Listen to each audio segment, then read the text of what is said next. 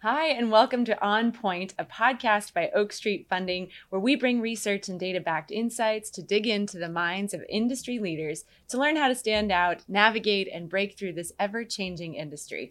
I am your host, Bridget Height, and you can support this podcast by following us on Spotify, Apple Podcasts, on our website, or wherever you get your podcasts. We'll be there hanging out, talking to industry leaders, and ready to empower you to grow your business. Let's get on point. Today, I am delighted to welcome Alicia Chandler to the show. Alicia is the newly appointed president of Oak Street Funding. She has a law degree from the University of Cincinnati and previously served as legal counsel for Oak Street. So, over the years, she's helped fund and structure hundreds of loans for succession. Today, she's going to share tips and help business owners prepare for the future. Welcome, Alicia. Thank you. Thanks for having me today. Thanks so much for being here. So, I'll just jump right in. Um, to start off, I have a question about succession. So, what does succession mean in the context of what we're talking about today, and how can a business owner plan for it? So, I think succession is about maximizing um, your exit plan okay. for the individual that's, you know, say the founder of a company. Mm-hmm. Um, and I think the key is, you know, the plan is to plan early and often um, it's about, you know, it's not a one time occurrence, it's a several year process, right. in my opinion. Okay. So, what does a succession plan contain? So, that's a, that's a good question. Um, it's essentially a roadmap for a planned exit for the founder. And I'll, I'll say founder, I'm assuming it's the first generation of the business. And so I'll refer to that person as a founder or G1 throughout the conversation. Okay. Uh, you know the the founder you want to maximize or they want to maximize their exit mm-hmm. uh, but they also want to make sure that the people coming in can afford to take over the business right. over over time. Okay. So some of our audience might be thinking i am nowhere near retirement. Why should i even be thinking about succession? And what what would you say to that? So i think that's good. We, we, you need to think about succession years in advance of retirement um, you don't want to be ready to retire next year and just starting to think about succession. Makes sense. Uh, because, you know, I think the recommended time is probably about five years. Okay. Uh, because what that does is that gives you, as the the leader of a company, assuming it's just one, time to look at the current staff you have, the current leadership you have in place, um, internally or externally. What if you go to John or Susie and you say, I would like you to be my next leader, you know, to take over for me. Right. And John and Susie say no. What then what do you do? If you if you do that at the last second, you're you're you're kind of in a in a tight in spot a there. Yep. Yeah, yep. you need to you need to have those conversations with those folks early and make sure everybody's on the same page. Do you envision the same structure while you're exiting? You know, planned stages with clients, employees. Right, because clients um, need to know these things too. Clients definitely need to know because they're going to be nervous if they don't know the people that are coming in. And so you want to take that time to make the introductions and get everyone comfortable that, yes, G2, John and Susie, they know what they're doing. I trust them with my business, I trust them with the employees. And I want them to take over. Okay, thanks. Um, so, what are some best practices for structuring a succession deal? So I think uh, one of the most important things is just as we kind of touched on is just making sure you're on the same page right. with with Gen two. You know, is it a five year plan, a four year plan, a two year plan? Um, how involved does the founder want to be, mm-hmm. um, and what's you know just what is that good mix? And so the only way they're going to do that is to have that conversation and then make sure that it's documented. Okay. Um, even though people may think, I've worked with so and so for a long time, or it's my family member. It's fine. We don't need to worry about all the documentation. Right. You do. Um, it just avoids any potential uncertainties, any potential quabbles that might come mm-hmm. up. It's almost like a will. Right, exactly. Someone passes away without a will, all of a sudden family members fight. Yes. They're not your best friend, they're not your closest cousin or brother or sister. So you just you got to make sure that that that's set up. You also need to make sure that, you know, what is the structure of the deal going to be? Does the founder want a large lump sum of cash? Do they want to, you know, step it out over a few years? There may be some tax consequences that everyone needs to take into consideration uh, with the basis and everything. So, you know, is it going to be an earnout? Is it going to be a seller note? Um, is it going to be just um, you know a fifth? Like say it's five years, you know, a fifth each year for the next five years. Right. Uh, so there's a variety of structure points. They also need to take into effect what if the market changes? What if the value of the company drops during the time that there's a transition?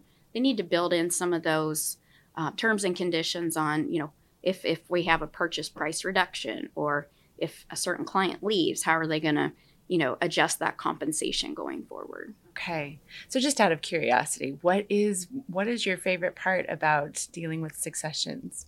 I think it, it's actually it's overall kind of what I like about the business in general, but for successions, it's just seeing that founder have the confidence in that next generation and getting rewarded for all the work they've done. Um, they've worked very, very hard to get where they are. They've probably sacrificed a lot personally along the way, and it's nice to see them have that vision of, look, I can retire in a couple years, and I can realize the value of everything I've put into this company over the last, you know, 20, 30 years, sometimes even longer, um, and and be able to see that hey, I can I can retire and I can actually enjoy the fruits of my labor, and I'm comfortable leaving it with you know gen 2 and they're going to take care of my employees and my clients. That's really cool. That's great. It always comes back down to just personal matters and how much that matters. That's great. So we've talked about the importance of succession planning for the current business owner. How should the incoming owner or partner plan for succession?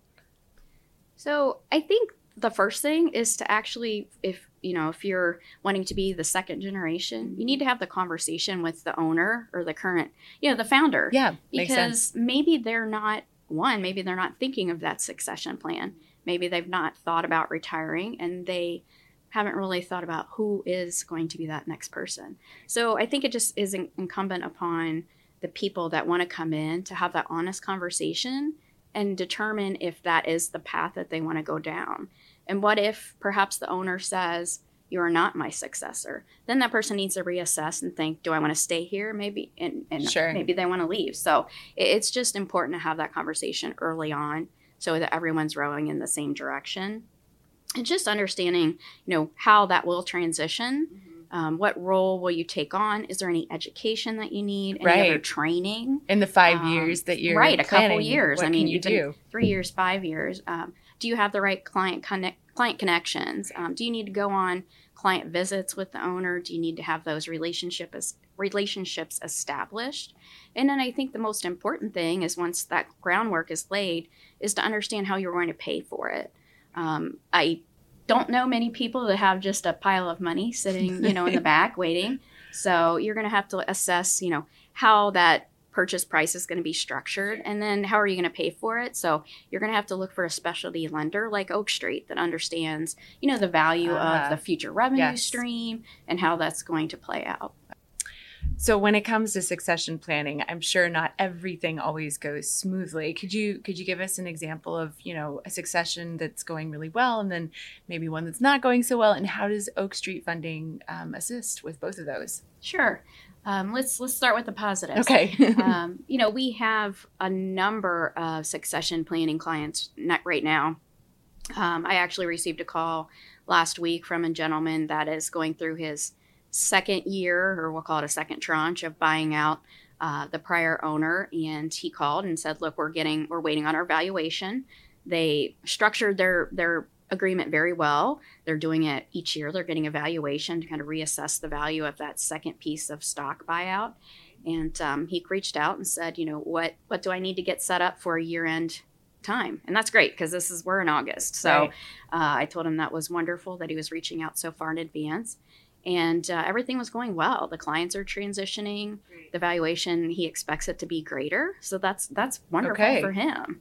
Uh, and it's great for the for the founder because she's going to get a little sure. bit more money, but everything's going as they planned. Good. Um, and we're and we're very happy to give him that additional cash flow. Um, unfortunately, from time to time, you may see some that don't work out.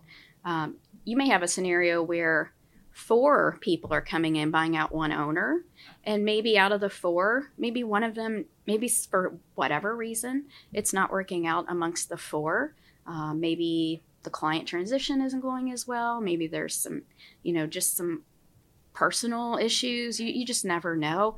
And so it's always incumbent upon those parties to have a provision in their buyout that talks about the what ifs. What if we're in year one or two and this doesn't work out with one or more owners? How do you buy back that stock? Maybe the other three or four that are there, maybe they want to buy out that individual that's not working out. Or maybe even the founder would want to step back in and repurchase those shares um, and, look for a different successor. And, and we can work with that. We, we just need to understand where everybody is um, and understand, you know, what's the path forward. Does this involve additional loan proceeds? Does this involve paying back some of the uh, transition proceeds that were already paid out? So it's just it, it communication is always key. Sure. And we always encourage our people, our borrowers, to reach out to us and just have that conversation early and often if they see something that's not going in the right direction. Okay, that's a great answer. Thank you, Alicia. Thank you. Um, so, before we close today, I do have one more final question. Sure. Um, at the close of a show, we like to ask the fun questions. Uh, I would like to know when you were 10 years old, what was your dream job? So, uh, when I was younger, I liked to do a lot of just kind of play a lot of different things, but one of the things I did do was play banker with my brother. uh, my mom used to be a teller at a bank, and we had some mugs, and I would sit at a desk and hand out money. I know that's, that's obviously fantastic. not as easy as that, but I probably played too much Monopoly as a child and liked to be the banker. So that was something nice. I did a lot. That's a great answer. Um, well, thank you again for joining us. We really appreciate hearing everything that you have to say. Thank you. Appreciate it. Thank you all for listening to On Point, a podcast by Oak Street Funding, where we bring research and data backed insights to dig into the minds of industry leaders to learn how to stand out and navigate and break through this ever changing industry. I'm Bridget Height, and tune in next time wherever you listen to podcasts as we get on point. Don't forget to subscribe and leave us a review. Thanks for listening. To get in contact with someone at Oak Street Funding, please call 844 353 8022. That's 844 353 8022 to learn more.